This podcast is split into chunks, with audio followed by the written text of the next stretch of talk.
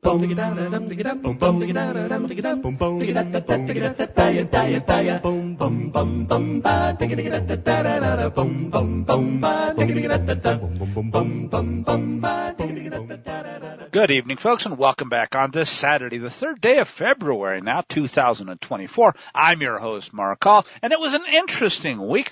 Most of the real news actually happened over the weekend or in the first few days, and then things kind of took a hold for a while, waiting to see exactly which would develop first, Civil War II or World War III or some combination. That could change suddenly, but for now at least, let's start off our look back from the beginning, and in particular with what I like to call harbinger stories because so many of them basically indicate that something is up, as if that wasn't obvious already. And they give us a clue about the timing as well. But this one really tops the heap because it reveals the intent of the bloodthirsty rhinos in the process. It took mere minutes, says Zero Hedge's summary, for the headlines to spread across the globe as the hawks and neocons called on the White House to, quote, hit them hard, in reference to Iran and allegedly Iran-linked groups believed responsible for the attack on a U.S. outpost along the border with Jordan, which killed three American troops and injured 25 more. And while that's a tragedy, folks, rest assured that the regime plans on there being a whole lot more than that before they get what they're after. Here is a partial summary of the congressional response by the Rhinos and Warhawks, which are now, says the piece, as of Monday, essentially calling for a full-blown war against Iran. Gee, there's something new, isn't it? First, and this is one of the most stupid quotes I've seen in a while, from Senator Tom Cotton of Arkansas. Quote, the only answer to these attacks must be a devastating military retaliation against Iran's terrorist forces, both in Iran and across the Middle East. Listen to this. Anything less will confirm Joe Biden as a coward, unworthy of being commander in chief. Unquote. Where the hell have you been, you blithering idiot? He's not only a coward, he's senile, and he's been unworthy of being commander in chief since before his puppet master stole the election. And you're just now starting to figure that out? And this is the reason? I'm honestly not sure what's more idiotic, that statement or the fact that he must think people will believe it. There's more here in Zero Hedge's summary, but this will suffice. Quote, the Biden administration, sick, what a sold out tool, can take out all the Iranian proxies they like, but it will not deter Iranian aggression. I'm calling on the Biden regime, and yeah, I did change one word there, to strike targets of significance inside Iran, not only as reprisal for the killing of our forces, but as deterrence against future aggression. Hit Iran hard, hit them now, unquote says the swish from South Carolina that's trying hard to pretend to be as much of a testosterone-laced macho wussy warrior and Dr. Strangelove caricature nuclear war addict as Nikki Nukem Haley, Lindsey Graham. He's never seen a foreign policy failure he couldn't posture over, even though he's knee deep in it.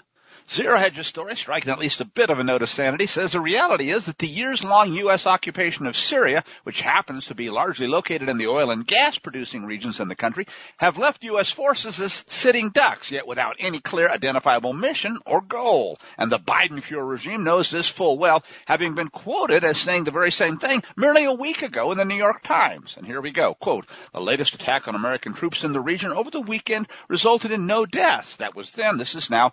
But the Biden Fuhrer and his advisors worry, now they're planning on it folks, that it's only a matter of time. And sure enough, their hopes seem to have been rewarded.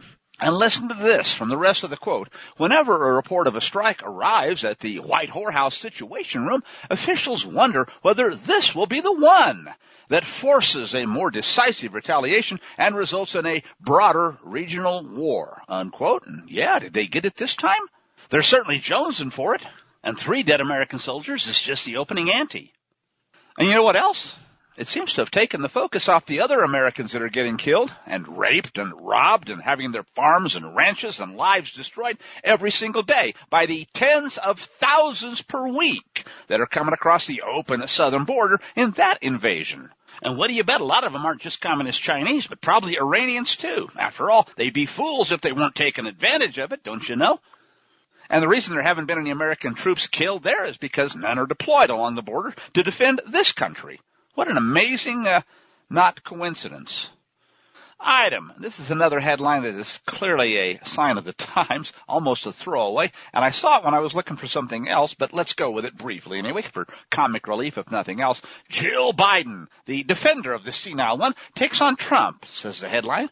First Lady, sick, accuses Donald of doing everything he can to make Joe look bad. you gotta ask, does the senile double diaper traitor need any real help to do that? Some would argue, with no shortage of evidence, that it's about the only thing he's even remotely any good at. But anyway, Jill claims he, meaning Trump, wants to tank the border deal in Congress to give Trump a better chance in 2024. I bet she already knows they're not planning on having that election anyway, but still, tank the border deal for political gain? Give me a break. These people have a full-scale invasion in progress, and they're intent on destroying the entire country, and that's the best she can do? Does anybody even really need to say anything about that? The border deal in Congress. You mean the whoring traitorous sellout? And the Biden Fuhrer would sign it. That probably is enough said. Although you could add that since Chucky Schumer is it and it's bipartisan to boot, it's arguably synonymous with traitorous.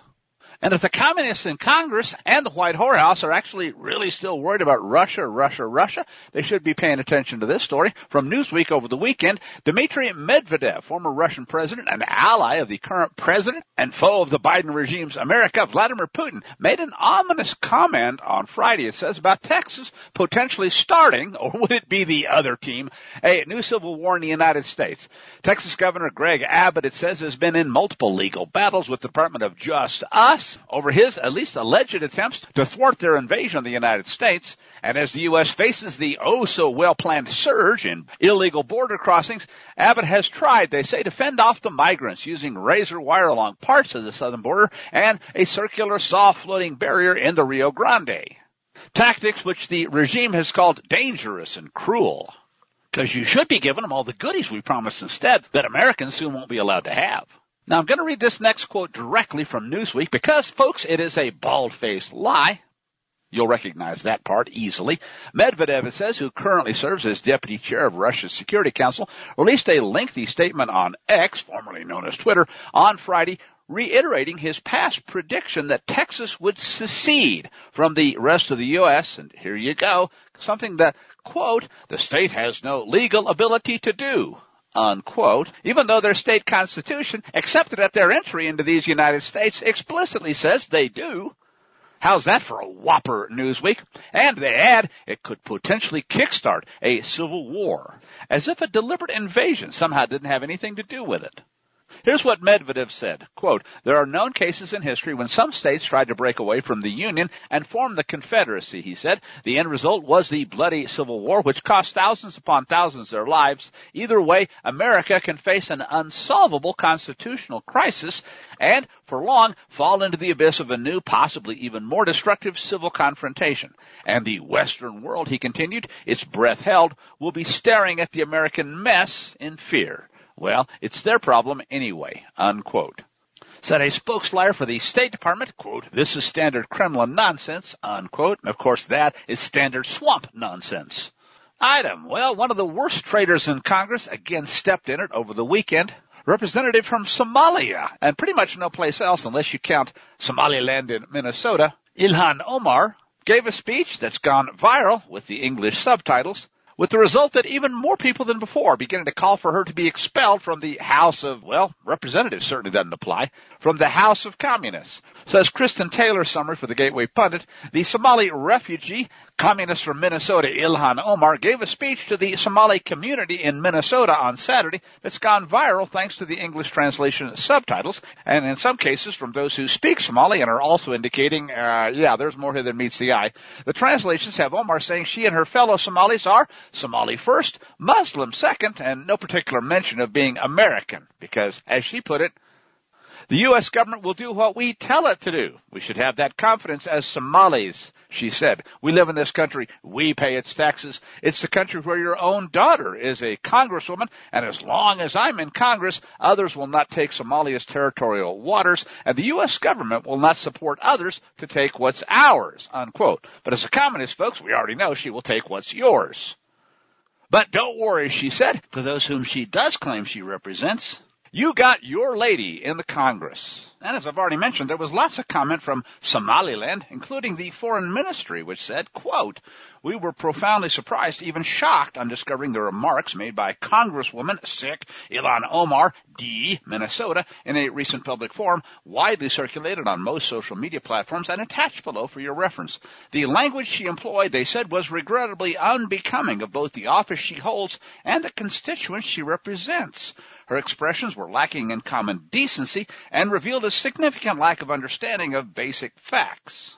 Specifically troubling, said the Foreign Ministry, were her endeavors to revive the once violent and dangerous ideology of Greater Somalia or Somali Wayne, which caused so much death, destruction, and conflict in the Horn of Africa. Furthermore, they said her use of ethno-racist rhetoric didn't escape attention and left many with a deep sense of disappointment. And after a bunch more, they concluded by saying, we hope the House leadership and her caucus will take note of her public conduct, unbecoming a United States Congresswoman, nor representative of the august House she serves in. Unquote. And at least, folks, it's kind of refreshing to see Somaliland come out and say, she isn't even one of us. Meanwhile, others are asking what's taking Mike Johnson so long, because after all, George Santos was expelled from Congress for far less. But I guess it's fair to remember they've still got multiple traitors to deal with, like Mayorkas and Biden first, and multiple wars to foment too. And while all that's going on in Oklahoma, a few state representatives are beginning to recognize why it was that the 17th Amendment was such a constitution wrecking disaster because it stripped the states of their constitutional powers in Congress via what's been called the direct election of senators. So now the best they can do is this. As Jack Phillips reports via the Epoch Times, Oklahoma Republicans on January 27th censured their senator, sick, James Lankford of Oklahoma, for leading the negotiations, i.e. the sellout with Senate communists on a bipartisan, which means, yeah, exactly that, border security bill, which is absolutely the opposite of that, that's largely been rejected by anything except rhinos in the House.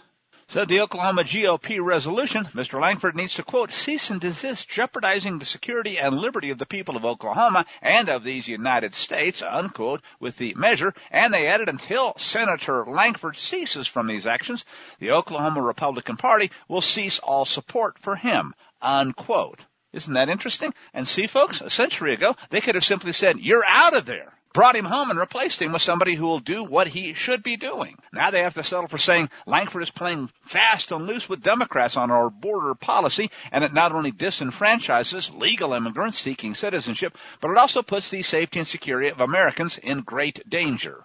Basically, folks, and some Republicans are at least coming right out and saying this and blocking it for this reason, the bill legitimizes the treason already in progress. And again, the fact that the Biden Fuhrer, or his puppet masters at least, say that he'll sign it tells you all you really need to know about it.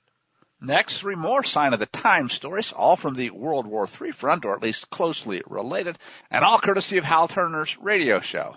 The first one, citing a draft document from the Defense Ministry of Germany, says that Germans will be expected to turn their homes into bomb shelters if the Biden Fuhrer and NATO get their way and a major war breaks out or continues to break out I guess expands beyond the current borders anyway, in Europe.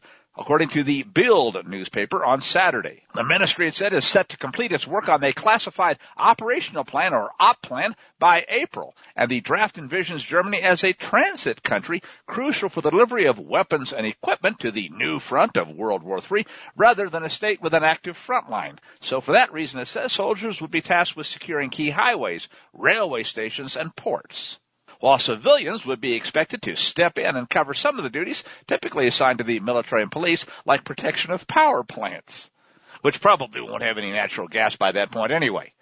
And since there are only 579 functional bomb shelters in Germany, probably less than that, folks, in the entire United States, not counting those outside of Big Brother, the plan reportedly sees citizens having to set up their own shelters in places like basements and garages because building new ones is, quote, no longer feasible due to time constraints. we got a war we got to foment and fast. Item the second. As of 8 p.m. Eastern Time Sunday night, the United States, or what's left of it, has sorted six KC-135 Stratotankers for mid-air refueling operations to the United Kingdom, where they're expected to then deploy onto the World War III front in the Middle East. Even though the United States is already reported to have a significant number of those Stratotanker assets already deployed to the World War III front there. And there are suggestions, folks, can you imagine this, that it just might be related to the desire of so many U.S. politicians to bomb, bomb, bomb, bomb, bomb Iran.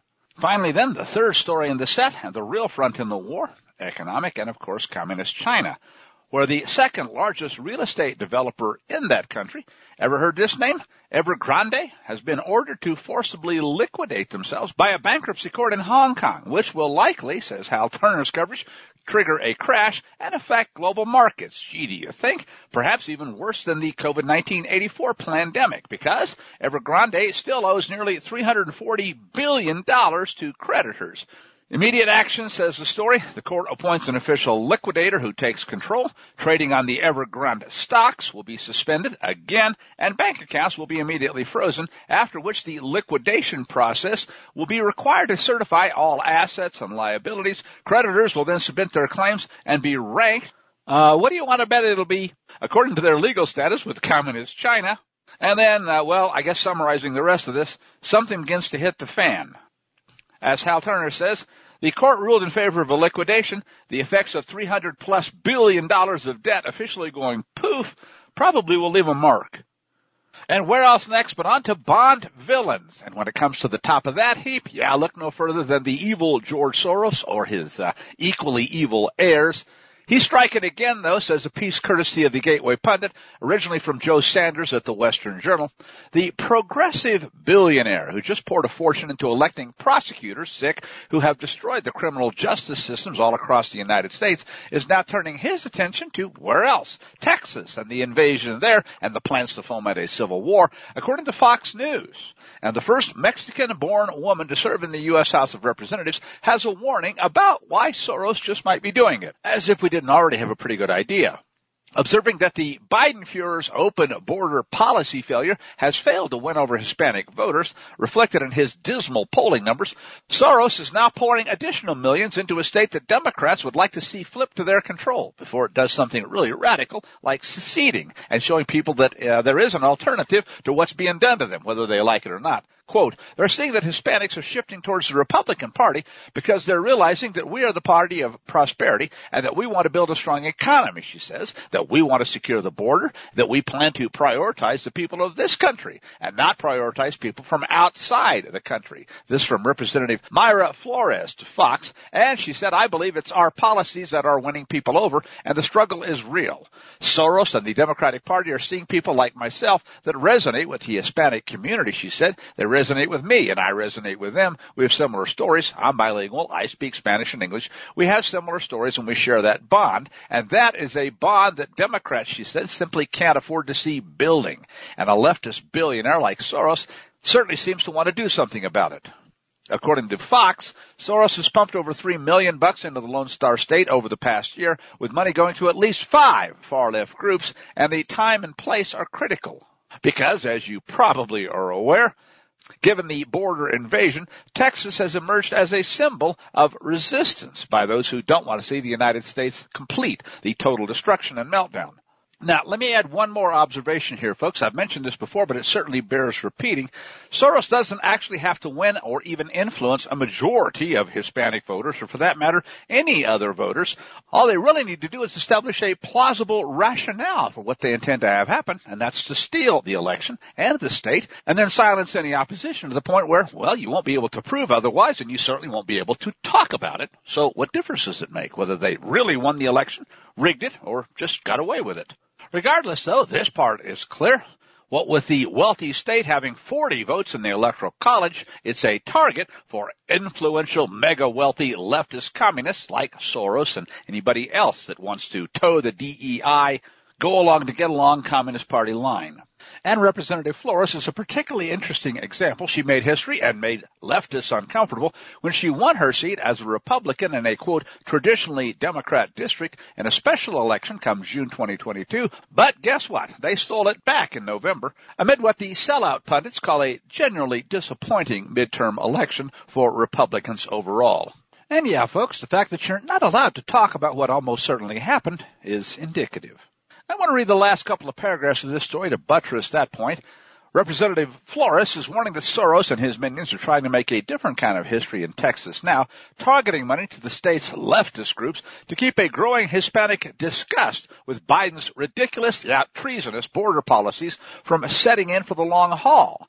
And as the author says, Democrats have taken advantage of knee-jerk loyalty from black voters to maintain their power for decades. Now, right there, folks, is where I want to pause, because certainly what we've seen is that that is not so much true among black voters anymore. After all, President Trump actually set new records in so many states for support from black voters. And you know that's something the leftist press really doesn't want to talk about for a number of obvious reasons especially if it really has changed and you want to keep rigging elections the same way people are used to. Back to that phrase, knee-jerk loyalty from black voters, whether it's true or not. Now they're trying to cement the same kind of psychology of servitude among Hispanics too, and use it to turn the country's second most populous state, writes Joe Saunders, into the same kind of lawless, leftist dumping ground that they've already made of the first most populous state. And yeah, folks, California is pretty much a basket case at this point. Next today, I want to spend a few minutes on a piece by Brandon Smith and his altmarket.us site that addresses yet another of those so-called conspiracy theories that you simply aren't allowed to talk about by the waystream, which tells you they already know it's true and how dare you even be allowed to admit it. His title says the word right out loud, cultural replacement, or maybe you've heard the term replacement migration, and why the immigration crisis, sick, is being deliberately engineered. And he begins that there's absolutely no doubt, you know it, elements of what were once at least called our own government are deliberately encouraging the acceleration of illegal immigration across the southern border, and they're actively sabotaging any attempts to stop not just the madness, but the outright invasion. So there are two questions we ought to ask. Why are they doing this and what can be done to stop them? Furthermore, anybody that still believes the Biden Fuhrer wants a secure border, uh, really folks? Need look no further than the idiocy out of the traitorous Supreme Court last week. Enough said on that score. But that idiocy forced Texas Governor Abbott, suggests Brandon Smith, to declare the situation an invasion that threatens the security of his state and of course America at large, leading to a showdown between federal agencies and Texas. And says Smith, I would argue this is a showdown that needs to happen and the sooner the better. Now at this point, folks, a very quick aside, there are a number of people, and your host is at least willing to entertain the possibility, who suggest that Texas Governor Greg Abbott isn't really sincere, and he might even be complicit in a setup to foment a civil war there. Certainly it's a real possibility, but I have to ask, does it really matter? If they do a good job of it, you're going to have a heck of a time proving it. If you can't even prove that a rigged election that was so obviously rigged is the case, how much more so this planned civil war but Smith short circuits that with an excellent point. If it's inevitable, why not just get on with it? Because the invasion is already destroying the country and will either way. Notes Brandon Smith, the expulsion of destructive groups of people has been an emergency measure used by civilizations for thousands of years because cultures that don't protect their own gates end up being either erased or absorbed into something completely different that probably won't hold the same values and as a result, almost every nation on the planet today has strict immigration rules, except America and the EU are being attacked for wanting to limit the flow of culture destroying illegals and invaders. And just how bad is it? Well, in spite of lies from the ministries of truth and Hollywood, but maybe we repeat ourselves, the Biden Fuhrer has been the overseer of the largest spike in illegal invasion in U.S. history, with over 300,000 border violations in December alone that we know of. And to put this in perspective, that's the equivalent of a city the size of Pittsburgh moving across the U.S. border and demanding welfare subsidies, housing, jobs, free food, free cell phone service, you name it, each and every single month. And I'll skip over the other sordid details, like airport takeovers, because they're coming to a theater near you anyway and get to the Cloward-Piven strategy, which you've probably heard of. It's not difficult to understand. And the idea is to create social destabilization by overloading and then destroying the very socialist welfare system that was set up to promote it. But that's almost too simplistic.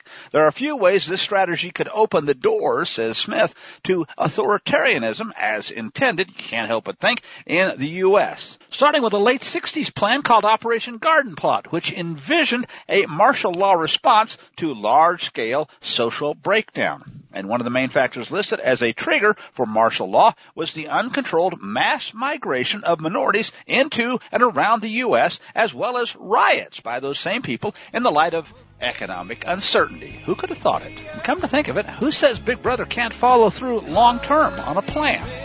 We'll be right back after this.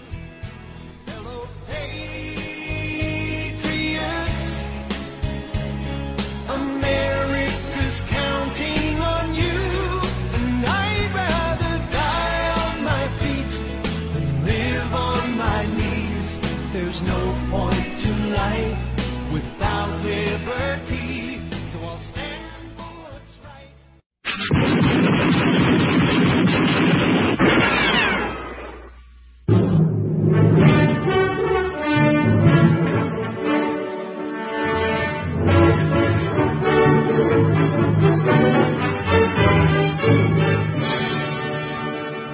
to the second segment of the show for this evening. I'm your host, Mark Call, and this week has certainly been a bit different.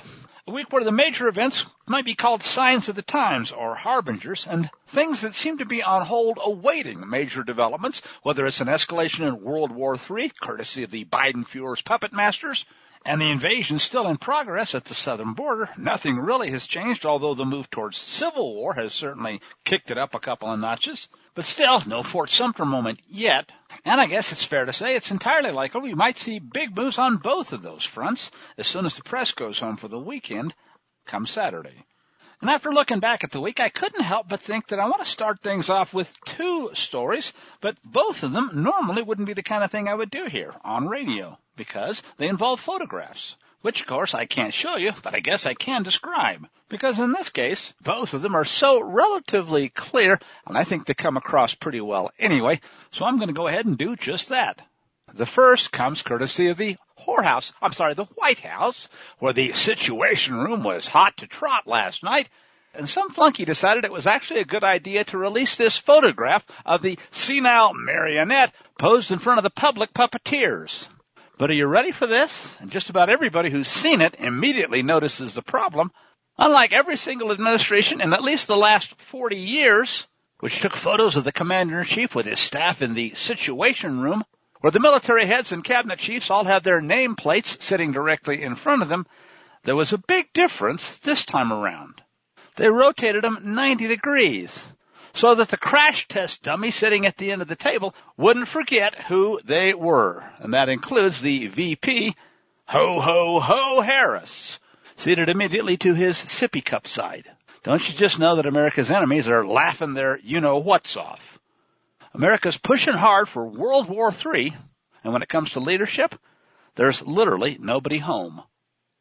The second photo is almost as disgusting, but for a whole different reason, and it's certainly getting more attention because it just happened to be posted in the transportation sexual abuse line at Miami International Airport where New York Post reporter and commentator Dave Rubin noticed earlier this month while traveling from there a damning sign that he said proves the Biden Fuhrer regime is letting illegal aliens board flights without any form of acceptable identification. You know, the kind of thing that you peons must have or else you don't get to fly, even if you are willing to have your gonads and breasts groped. And come to think of it, even if you pay for it, and they don't have to.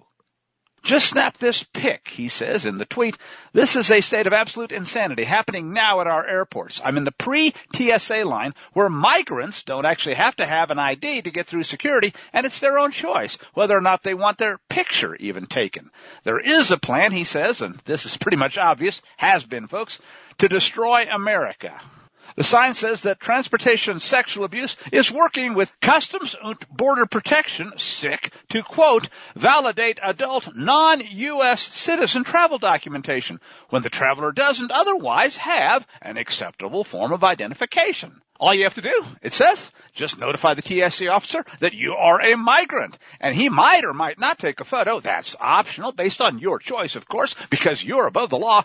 And if requested, you might choose to provide your alien identification number or biographic information. But don't worry. What do you bet they've been quietly instructed not to request such?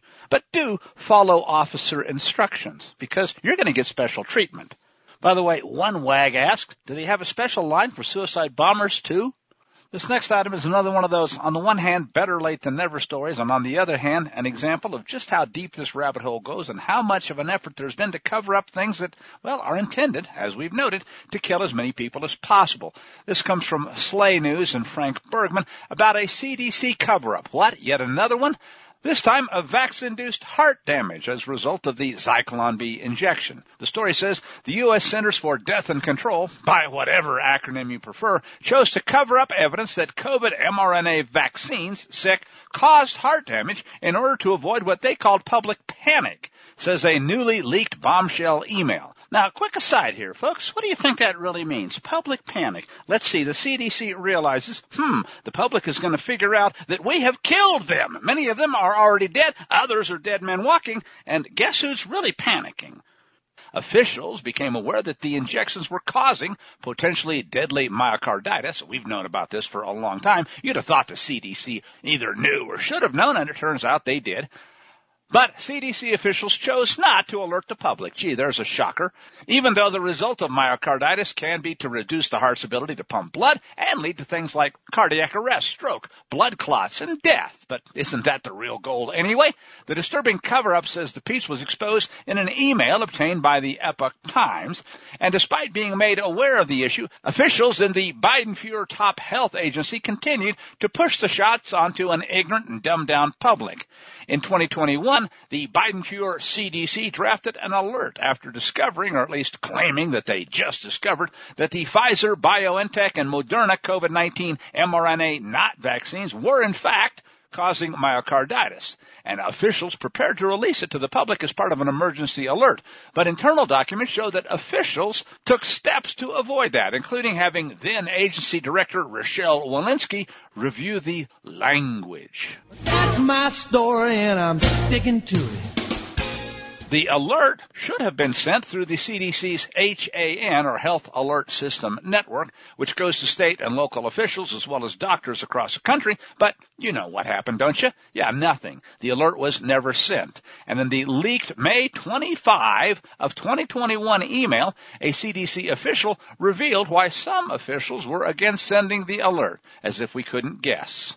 Said Dr. Sarah Oliver in the missive, the pros and cons of an official HAN are what the main discussion are right now. I think it's likely to be a HAN since that is the CDC's primary method of communications to clinicians and public health departments. But people don't want to appear alarmist either, unquote. No, not especially if they're dropping dead and you recognize that the fault lies with the persons in the mirror. Dr. Oliver says was corresponding with an employee of either one of the two death agencies, Pfizer or Moderna, but the employee's name and email were redacted in the copy eventually obtained by the Epoch Times. Senator Ron Johnson of Wisconsin, top Republican on the Senate Homeland Security and Government Affairs Committee's permanent subcommittee on investigations, blasted the Center for Death and Control over the discovery, saying that the CDC's apparent decision to not immediately issue a formal alert to clinicians warning them about the increased risk risk of myocarditis and pericarditis in vaccinated individuals is not only inexcusable, it's malpractice, unquote. And he added that CDC should never prioritize its own public perception over the public's health. And of course, that, folks, is the reason they seem to exist lately, or worse. And he said those who made the decision to do so must be held fully accountable, unquote. And yeah, you can say it along with me if you'd like, folks. Do not hold your breath for that. I've seen a number of stories of late indicating the degree of shedding, as it's been called, that might be associated with the vaccinated people and even those that are sometimes associated with vaccinated people to the unvaccinated. And with that in mind, I want to spend a few minutes looking at a post from an unnamed Midwestern doctor courtesy of the Burning platform, entitled What We've Learned from Hundreds of Vaccine Shedding Reports. As to why this fellow would remain anonymous, well, I think you can guess. It says this, after the COVID-19 not vaccines, and your host had to put that word in there, I'll do it occasionally as we go through this, hit the market, stories began to emerge of unvaccinated individuals becoming ill after being in proximity to recently vaccinated individuals. That confused many because in theory, or so we're told, the mRNA technology should not be able to shed. And that too is a technical word. We'll come back to it as well. At this point, says the doctor, we believe this is a real phenomenon because we have seen numerous patient cases which can only be explained by mRNA shedding. But since some of the most frequent questions about shedding include things like how much do I need to consider mRNA shedding when I'm dating, uh, is vaccinated blood safe? And that's a biggie. How about this one? How do I protect myself from shedding? Hint, a cloth face diaper, folks. Probably ain't going to get it. And what are the potential mechanisms that could explain how shedding is even possible? So in the article says the author, we'll present as much as we currently know about shedding, i.e. evidence for it, who tends to shed, who is affected, and what the symptoms typically are, including what might be done about it. And he starts off the main text by noting that when doctors in this movement, he says, speak at events about vaccines, by far the most common question is, is vaccine shedding real? Which is understandable because COVID vaccine shedding, i.e. the idea of becoming ill from being in proximity to vaccinated individuals, represents the one way that the unvaccinated are also at risk from what your host refers to as the Zyklon B bioweapon, and therefore they still need to be directly concerned about them. And simultaneously, says the doc, this is a difficult question to answer for a number of key reasons. First and foremost, we believe it's critical not to publicly espouse what he called divisive ideas, i.e. the concept of purebloods who haven't been Zyklon B injected versus those who were, that might prevent the public from coming together and helping everyone. The vaccines, he said, were marketed on the basis of such division, i.e. by encouraging immense discrimination against the unvaccinated. And calling it immense discrimination, folks, is arguably an understatement. You weren't allowed to go anywhere, do a whole lot of things, and if Big Brother had kept getting their way, you probably wouldn't be allowed to do anything, including feed your family or eat. And of course, your host is kind of concerned because a lot of pilots that lost their jobs have been replaced by people who are arguably medically unfit to fly and thus demonstrably at risk of killing huge numbers of individuals, both in flight and on the ground, among other things. So this is a really big deal, and this is probably the main place where I might just disagree a bit with the doctor. There comes a point at which you just plain need to tell the truth, and feelings be damned, because unlike climate change, where the science is utterly bogus, and unlike the Zyklon B, where they just plain lied about it, this is one of those places where, yeah, the evidence, the data, and ultimately what will turn out to be the real science will make the point. It's the bought and paid for whore science that's killing people. And therein lies the rub, because it turns out it's also the plan. Well, still, admits the doctor, it's true that unvaccinated individuals thus understandably hold a lot of resentment for how the vaccinated and those who were pushing it treated them. And he said, we don't want to perpetuate anything similar, i.e. discrimination in the other direction, and we don't want to create any more unnecessary fear, which is perhaps an inevitable consequence of opening up a conversation about shedding. And you know what I gotta say to that, folks? Tough. It's about time, whether you like it or not. But yeah, disclaimer noted. So let's talk actual facts for a while. Having looked into this extensively, says the doctor, and with all of that being said, I am relatively sure of the following. Number one, shedding is very real.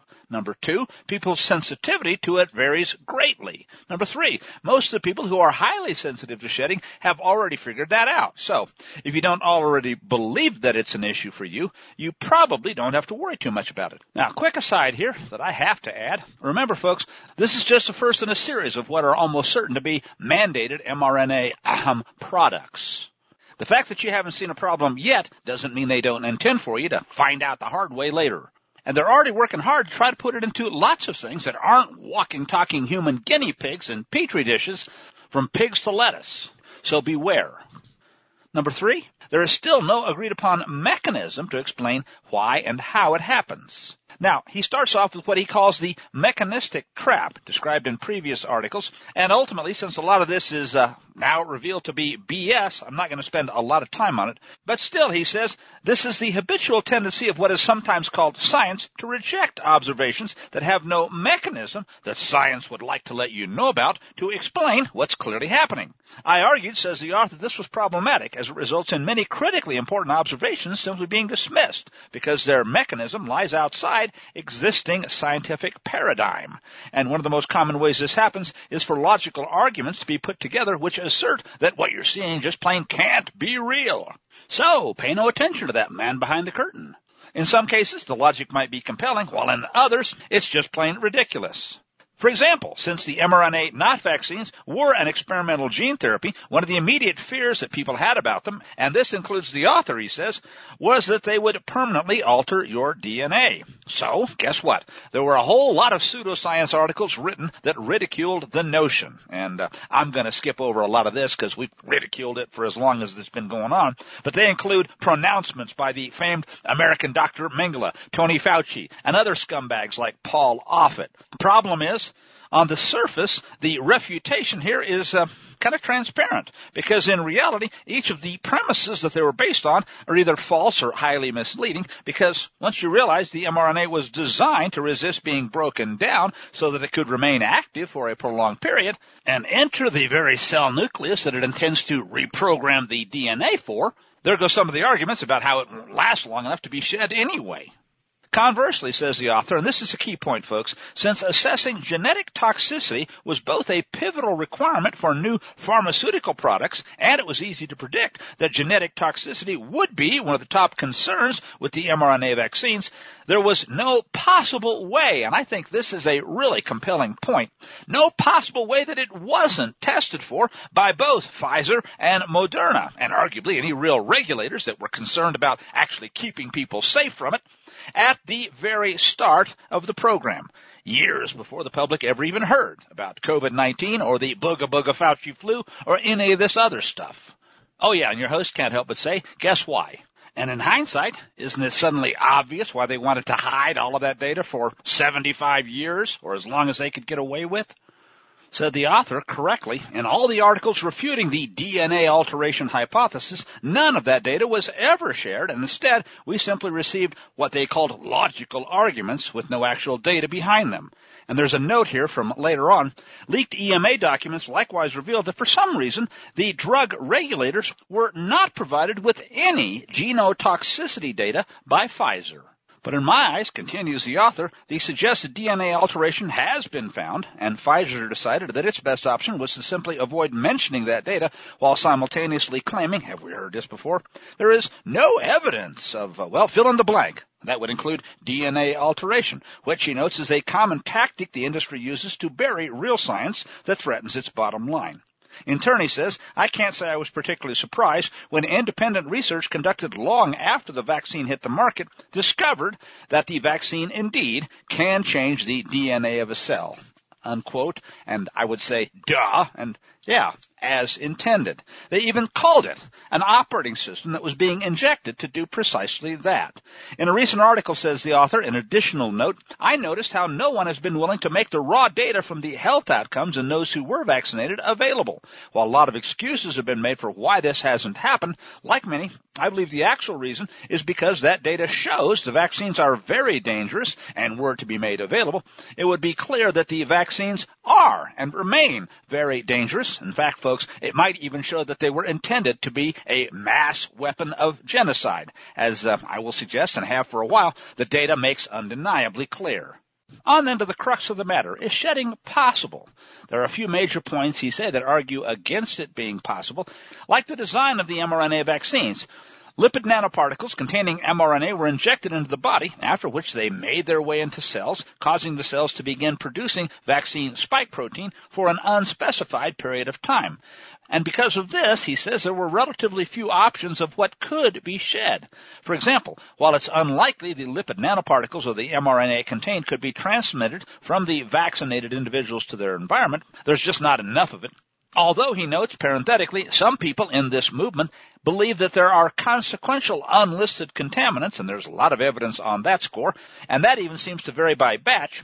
Anyway, these additional things may be present in the vaccine. In other words, whether we're talking about vaccine lots or people, it's very possible some are more likely to shed than others. But otherwise, he said, that leaves the primary remaining option that it's the spike protein itself being produced by the vaccine in the bodies of those who took it that was the agent that shed.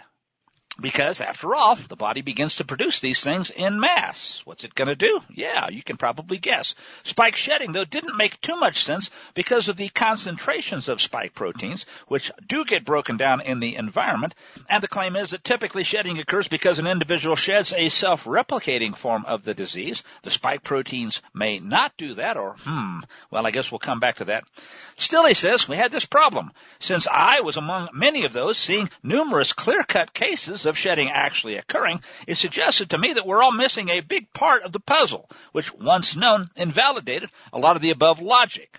Conversely, I couldn't help but notice that Pfizer's testing protocol for the vaccine seemed to deliberately acknowledge that this is what they were looking for. For example, he spends a lot of time talking about how they prohibited, at least up front, pregnant women or those that were breastfeeding from receiving the vaccine or boosters. Well, that didn't last too long, as you probably were aware, and as a result, we've seen huge numbers of problems among babies fed with their mother's breast milk, not to mention miscarriages and spontaneous abortions. One thing is clear and curious, notes the author.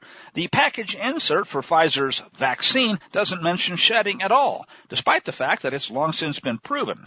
And in short, like the issue of cancer, which also seems to have been proven, I suspect that Pfizer had data that was concerning to them on the shedding issue, but opted not to disclose it, so they could claim, say it with me folks, there is no evidence of shedding. Well, at least none that we'll admit, certainly none that you're going to be allowed to see. So, what is known about shedding? While I've seen many anecdotal cases, he says, suggesting that shedding is real, the strongest proof of shedding comes from observations by doctors Pierre Kory and Scott Marsland at their clinical practice dedicated to treating vaccine injuries, which places them in a unique position to observe and evaluate the phenomenon. They have seen more than 20 patients develop similar syndromes after a shedding exposure, particularly after a strong shedding exposure, and individuals appear to either develop only one or two of the characteristic symptoms or they develop a large cluster of them. They have also found that those symptoms resemble what's seen in other spike protein pathologies, i.e. either long COVID or mRNA vaccine injury. They've also found that these symptoms often respond to the very same treatments used for treating other spike protein pathologies, notably ivermectin itself, and Dr. Pierre Kory wrote a book on this, which binds the spike protein. They've also found many patients will repeatedly have shedding symptoms emerge after the same exposure. In other words, sometimes a wife will always feel ill when her vaccinated husband returns from a long trip, or when going to church each week, or singing with the choir, or taking a crowded route, like on a train or bus to work. Not surprisingly, they found that the suspected shedder often tests high for spike protein levels and that eliminating the shedder from a patient's life or perhaps even treating the asymptomatic shedder with a vaccine injury protocol significantly helps the patient themselves get well too. And here the author notes that many of these observations have been repeatedly noted within the hundreds of comments that he received. On the susceptibility question, the author notes that sensitivity to shedding, as you might suspect, folks, varies immensely. At this point, he says, I believe the majority of people who are being affected by shedding either already know it, or if they don't, they will be by the time they complete this article. And all of this is important because one of the major fears everyone who is unvaccinated has is whether or not they are at risk from vaccinated shedders. And in general, he says, there seem to be three categories of people who are susceptible to shedding. The first are sensitive patients, which tend to have either a sensitivity to toxins in their environment, or perhaps they're very empathetic, perceptive of subtle qualities others don't notice, or they have an ectomorph or sattvic constitution. And there are some other uh, more technical terms that they've also noticed a correlation among those individuals. Due to these susceptibilities, he says, these patients frequently have chronic illnesses MCS or multiple chemical sensitivities or EMF sensitivities, Lyme disease, mold toxicity, fibromyalgia, and so forth. They were more likely to avoid the COVID vaccine due to previous bad experiences with pharmaceuticals to begin with, and more likely to be chronically debilitated by the COVID vaccine if they did take it. He also says that many of these sensitivities seem to be the result of what's called CDR or cell danger response being activated and then failing to turn it off while conversely, treating the CDR is often very beneficial to these patients. And those that are most susceptible to shedding, I've seen numerous reports of individuals, can often immediately tell if they're even around individuals who have been vaccinated because they can immediately feel a toxic presence or notice some of the symptomatic effects from the shedder shortly thereafter. The second category of patients are those who have been sensitized to the spike protein due to perhaps a previous vaccine injury or long COVID. And these patients frequently find their symptoms worsen when they're around individuals who were vaccinated, and many have reported that their sensitivity to shedding actually increases over time. Finally, he says, don't forget that the spike protein itself is an allergen that's highly effective at creating autoimmunity in the body, which could also explain why successive exposure causes it to increase one's sensitivity. Finally, the third are the class of people who cannot effectively produce antibodies to the spike protein. Initially, says the author, I was clued into this after I saw a study of vaccinated patients who developed myocarditis. They're unable to develop a neutralizing antibody for the spike protein, with the result that a large amount of free spike protein circulating in their own blood, which would normally be bound to an antibody, is thus able to create havoc throughout their bodies. And those patients become symptomatic after being exposed to a much lower level or concentration of the spike protein than most. Which leads to an interesting observation too. At the time of the disaster disastrous smallpox campaign, says the author, many clinicians believed that those with a weakened immune system could not mount a response to the vaccine, and they were in turn both more likely to be injured by the vaccine and to catch smallpox, both before and after vaccination, which led them to argue that the vaccine's so-called efficacy may be nothing more than an artifact or a proxy for having a functioning immune system. And the author suggests there may be something similar going on with this poison poke too. Surprise, surprise.